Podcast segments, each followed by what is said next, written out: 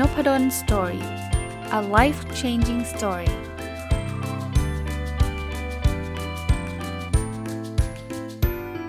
สดีครับยินดีต้อนรับเข้าสู่ Nopadol Story Podcast นะครับวันนี้ไม่ได้มีหนังสือมารีวิวนะครับหรือว่าไม่ได้อ้างอิงมาจากหนังสือเล่มไหนนะครับแต่ว่าจะมาชวนคุยเรื่องที่ผมมักจะได้รับคำถามอยู่เรื่อยๆนะครับเมื่อวานนี้นะครับผมได้เขียนจะเรียกว่าบทความก็ไม่ถึงกับบทความนะจะเรียกว่าโพสต์ลง Facebook นะเพราะว่า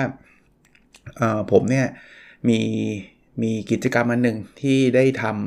ำเมื่อสักประมาณเมษายนที่ผ่านมาในปีนี้นะครับก็คือการได้ลง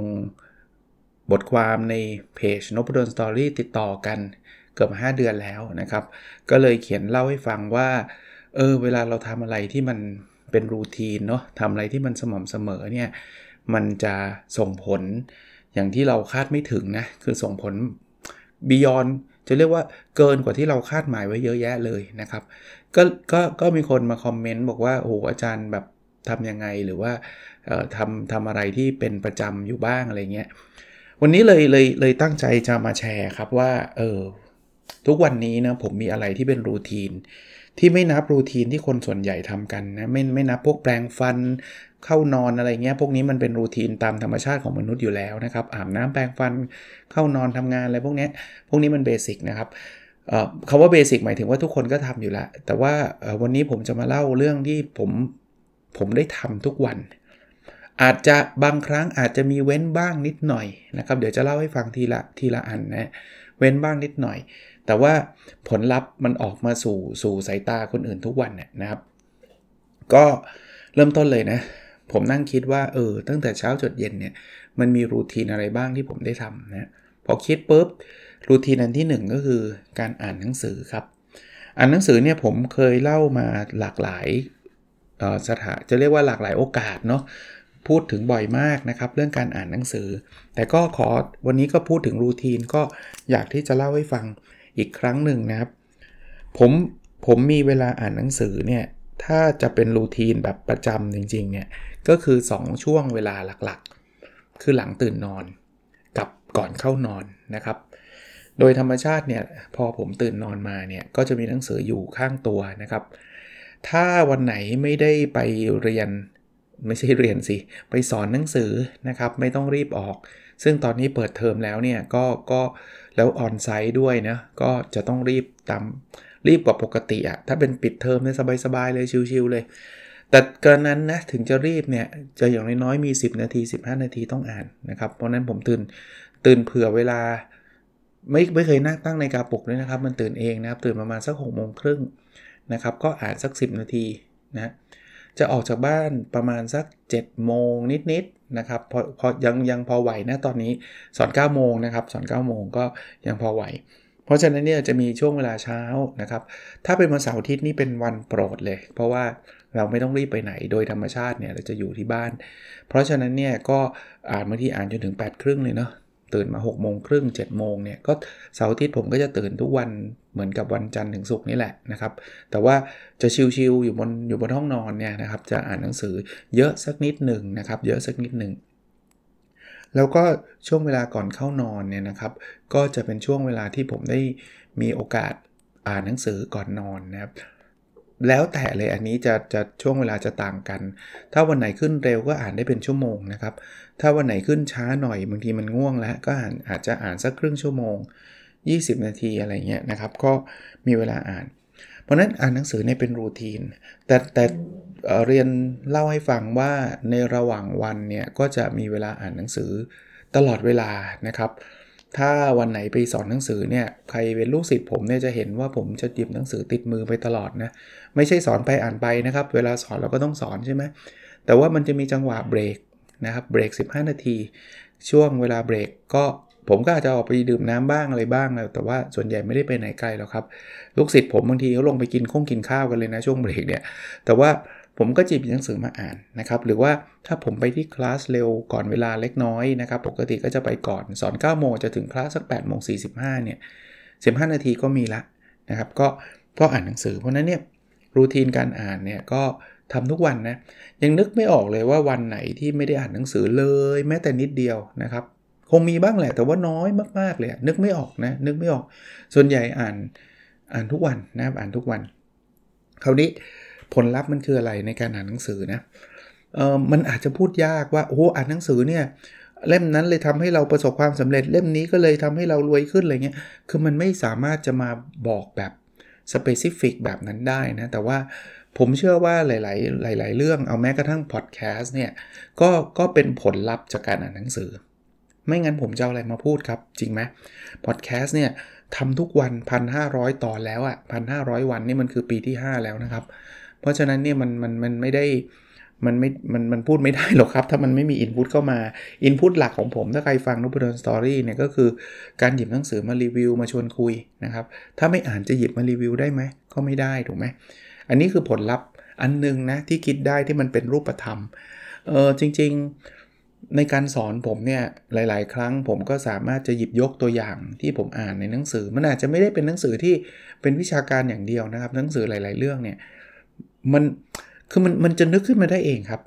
มันไม่ใช่สคริปต์ที่แบบว่าถึงสไลด์นี้ฉันจะหยิบเรื่องนี้มาไม่ได้เป็นแบบนั้นซะทีเดียวนะครับบางทีเราพูดเรื่องนี้แล้วมันก็จะมีเรื่องราวที่มันผุดขึ้นมาในสมองผุดขึ้นมาเพราะว่าการที่เราอ่านเยอะมันจะมีเรื่องเยอะมากเวลามีคนถามเราก็จะสามารถหยิบยกกรณีตัวอย่างอะไรหลายๆอย่างมาจากหนังสืออันนี้ไม่ได้พูดถึงแค่สอนหนังสือที่ในธรรมศาสตร์นะครับผมพูดถึงการบรรยายข้างนอกนะครับหลายๆครั้งหลายๆตอนเนี่ยมีโอกาสได้หยิบความรู้พวกนี้ก็บางทีบางครั้งยังนึกไม่ออกเลยนะครับว่ามาจากหนังสือเล่มไหนแต่ว่าเคยผ่านตาแน่ๆนะครับอันนี้เป็นรูทีนที่1ก็คือการอ่านหนังสือ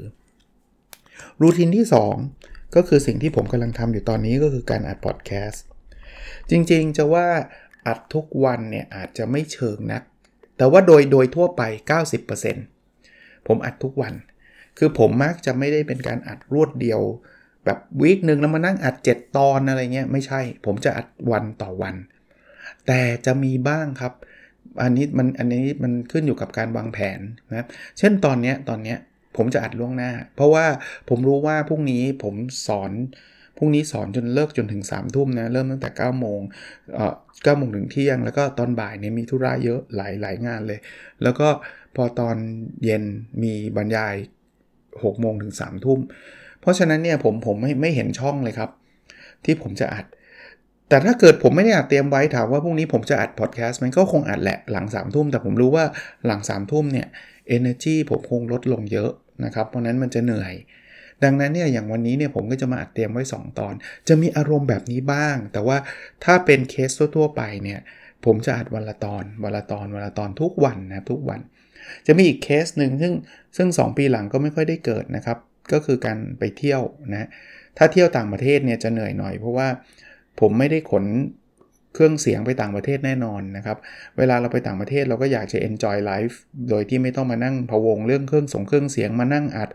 หาเน็ตอะไรเงี้ยมันจะลำบากเพราะฉะนั้นถ้าไปต่างประเทศ7วันก็ต้องอัด7ตอนล่วงหน้านะครับแต่2ปีหลังที่มันเกิดโควิดก็ไม่ได้เดินทางไปต่างประเทศเลยนะจะมีสั้นๆอาจจะไปในประเทศบ้างไปหัวหินไปอะไรแบบเนี้ยครับซึ่งถ้าไปในลักษณะแบบนี้ก็3วัน4วันนะครับล่าสุดไปสมุยอย่างเงี้ยก็4วันก็อัดล่วงหน้าไว้นิดหน่อยนะครับเพราะว่าก็นั่นแหละผมไม่อยากขนพวกเครื่องเสียงไปเซตอัพที่โรงแรมเคยทำนะครับแล้วโอ้โหวุ่นวายมากเพราะว่าเน็ตก็ไม่ดีอะไรก็โอ้โหวุ่นวายเต็มที่เลยก็อัดเตรียมไว้แต่ว่าถ้าเป็นชีวิตประจำวันจะอัดทุกวันอันนี้ผลลัพธ์ก็แน่นอนครับจำนวนคนฟังพอดแคสต์เนื่องจากผมทำทุกวันใช่ไหมผมอัดทุกวันเนี่ยเป็นรูทีนมาเกือบ5ปีแล้วเนี่ยนะครับก็เพิ่มขึ้นเรื่อยๆนะครับก็ขอบคุณที่กรุณาติดตามนะครับคราวนี้ปีที่ผ่านมาเนี่ยผมเพิ่มรูทีนอันนึงเข้ามาคือการเขียนบทความนะครับการเขียนบทความที่เมื่อกี้ผมเกริ่นให้ท่านฟังคือผมมีเพจนึงเปิดมาก่อนที่จะทำพอดแคสต์ซะอีกนะครับน่าจะเปิดมาสักประมาณ 7-8 ปีได้แล้วนะครับเพจชื่อว่า Nopadol Story นะครับเล่าที่มาที่ไปของเพจนี้ให้ฟังนิดนึงนะครับชื่อเดียวกับรายการพอดแคสต์ผมนี่แหละคือก่อนหน้านี้ผมมีเพจนึงชื่อว่าเพจ Performance Measurement จริงๆไม่เพจเดียวเดี๋ยวจะเล่าให้ฟังเลยฮะ performance measurement เนี่ยเป็นชื่อวิชาที่ผมสอนนะครับแล้วก็ตอนแรกก็เปิดเพจนี้มาเพื่อจะได้เอาบทความเอาเรื่องราวที่เกี่ยวข้องกับการวัดผลเนี่ยมาแชร์แล้วก็ลูกศิษย์จะได้เข้าไปอ่านได้นะครับแต่อย่างที่ท่านรู้เนาะการไปเขียนไปเอาบทความคนอื่นมาแชร์จำนวน reach หรือจำนวนคนที่เข้าถึงเนี่ยมันก็น้อยแล้วก็เอาตรงๆลูกศิษย์ผมเขาเรียนจบเขาไม่ได้แบบมาอินเรื่องการวัดผลอะไรนักหนาวันนั้นเนี่ยเขาอาจจะอ่านตอนเรียนอยู่บ้างแต่ผมไม่เคยเป็นมี assignment ให้เขาอ่านนะหรือเผลอๆไม่ได้อ่านเลยด้วยซ้ำก็เลยเป็นเพจที่ไม่ค่อยมีคนติดตามจนกระทั่งวันหนึ่งเนี่ยผมได้ไปเรียนคอร์สการเขียนเคยเล่าให้ฟังแล้วนะครับกับคุณบอยวิสูตรแสงอรุณเลิศนะคอร์สการเขียนเนี่ยก็ทำให้ผมลุกขึ้นมาเขียนเพจ performance measurement ทุกวันตอนนู้นนะปี2556จำได้นะครับ8ปีที่แล้วนะครับเขียนทุกวันแต่เขียนทุกวันเนี่ยจำนวนคนไลค์คน follow ก็ขึ้นมาเยอะเลยนะครับหลัก 60,000 กว่าไลค์นะแต่ช่วงนั้นเหมือนกับเรามีพลังเยอะเนาะก็ไปเปิดเพจที่2เราทำเพจแรกแล้วคนตามเยอะก็น่าจะทำเอาอีกวิชาหนึ่งมาทำชื่อเพจตอนนั้นตั้งชื่อว่า Data Analysis for Decision Making ชื่อวิชาเลยครับอยากจะทำเหมือนกับเพจนั่นแหละเพจ Performance Measurement ทำได้ครับแล้วก็มีคนตามประมาณ 30,000 คนฮึกเหิมครับคราวนี้เปิดแหลกเลยเปิดเพจที่3ชื่อ Thai Entrepreneur ชื่อพวกนี้เนี่ยตอนนี้หาไม่เจอแล้วนะครับเพราะว่าเปลี่ยนชื่อไปบ้างนะครับปรับไปบ้างเพจ Data Analysis for Decision Making เนี่ยเปลี่ยนชื่อเป็น Nudge Theory นะครับแต่มัน inactive อะไม่ได้โพสอะไรเลยนะครับเพจThai Entrepreneur เนี่ยเปลี่ยนชื่อเป็น Bookcoin นะครับก็ inactive เหมือนกันแต่ตอนนั้นเนี่ยเขียน3เพจนี้ทุกวันเริ่มเพจหลังๆเริ่มเหนื่อยเขียนแล้วแบบไม่ได้เต็มที่แต่ก็พยายามเขียนทุกวันเนี่ยก็ทำเพจได้ประมาณ 10,000 ไลค์ผมเริ่มลาครับจากเพจที่เป็นแบบ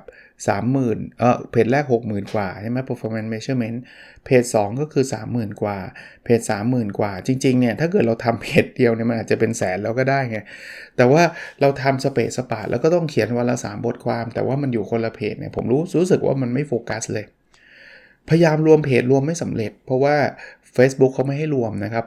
มันเพจคนละกลุ่มอ่ะก็เข้าใจเขาได้นะคนตาม performance measurement ก็อาจจะไม่ได้มาสนใจเรื่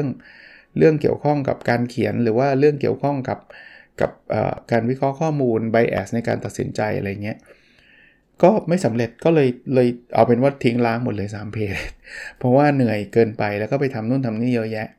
จนวันนึงเรารู้สึกว่าถ้ามันทำเพจ3อันนี้รวมกันไม่ได้แต่ผมอยากจะเขียนเรื่องราวที่มันบางครั้งก็อาจจะเขียนเรื่องวัดผลบางครั้งก็อาจจะเขียนเรื่องความลำเอียงบางครั้งอาจจะเขียนเรื่องการเขียนทำยังไงดีล่ะก็เลยเป็นที่มาของเพจที่ชื่อว่า Nopadol Story นะครับเราตั้งชื่อตามความต้องการนี่แหละว่าก็มันเรื่องของNopadolเพราะฉะนั้นNopadolอยากจะเขียนอะไรก็เรื่องของNopadolมันไม่เหมือนกับ performance measurement มันต้องเขียนเรื่องการวัดผลไปเอาเรื่องของการเขียนมาเพจนี้มันก็แปลกถ้ามันเป็นเรื่องของไปเขียนเรื่อง performance measurement ในเพจ Nudge Theory มันเป็นเรื่องการตัดสินใจมันก็แปลกอีกก็เอาNopadol Story นี่แหละรับรองไม่มีผิดเพราะว่ามันเรื่องผมอะนะครับก็เปิดขึ้นมา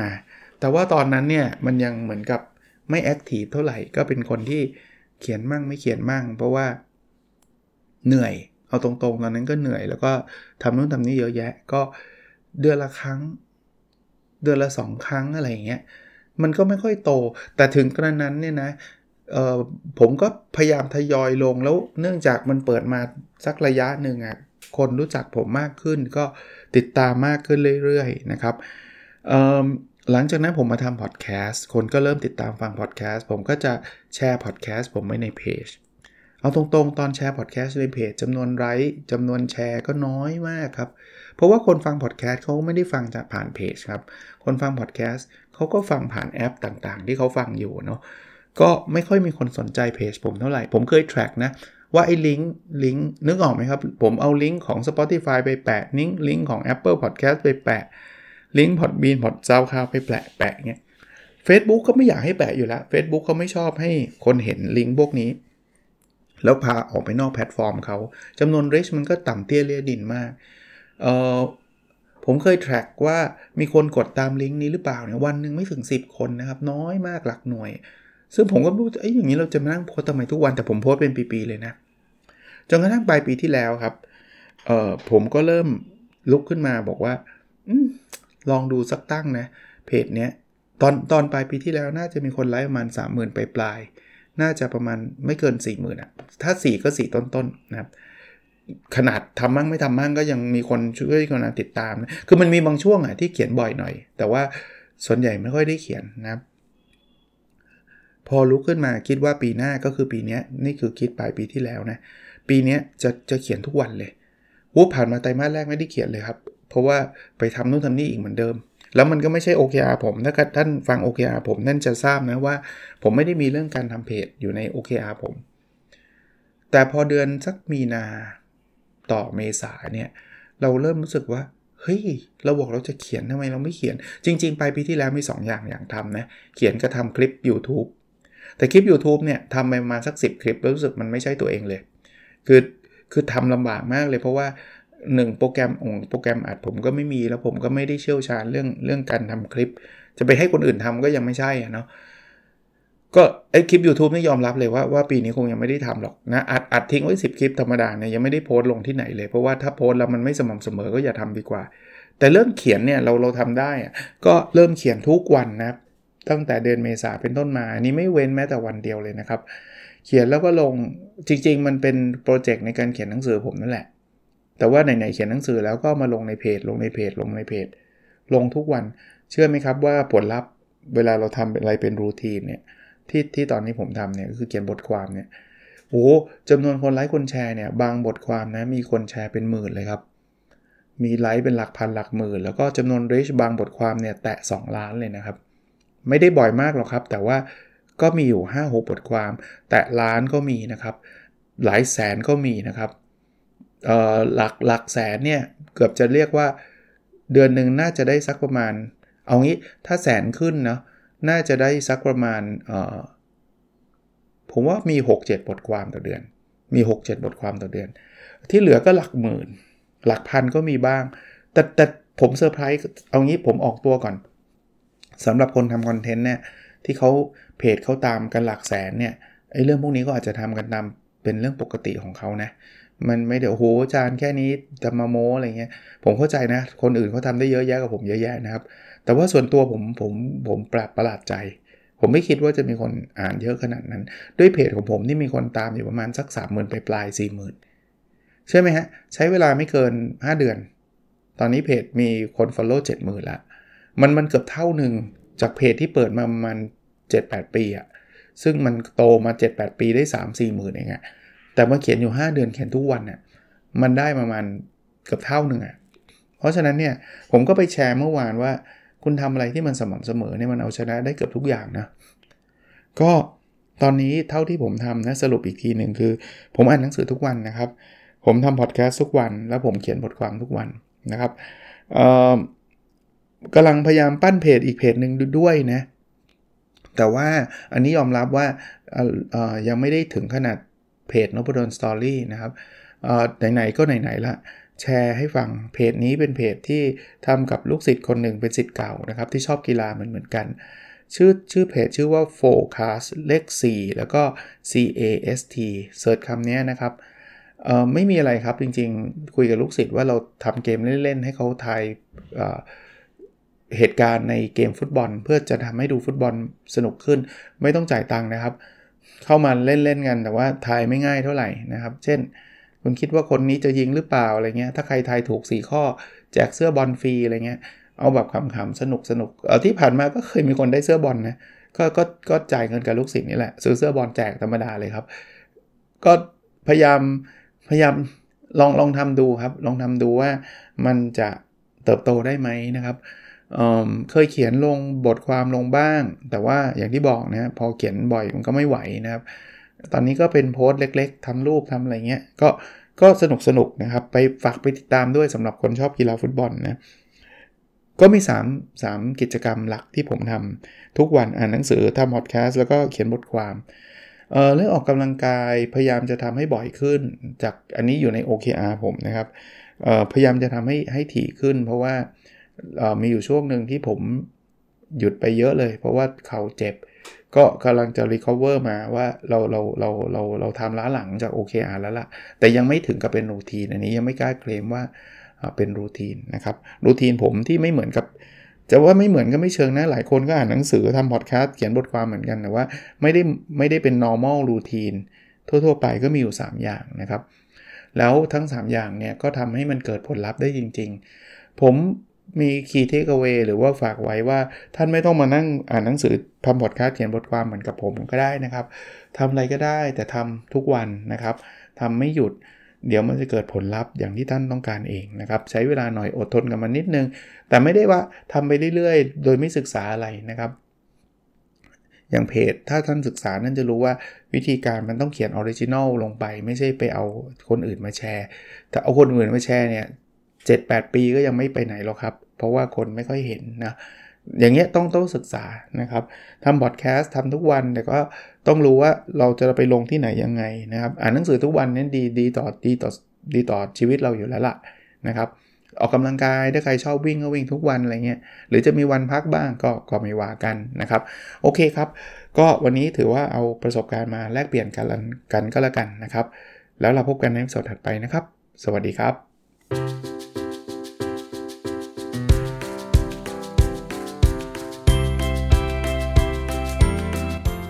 Nopadol Story, a life-changing story.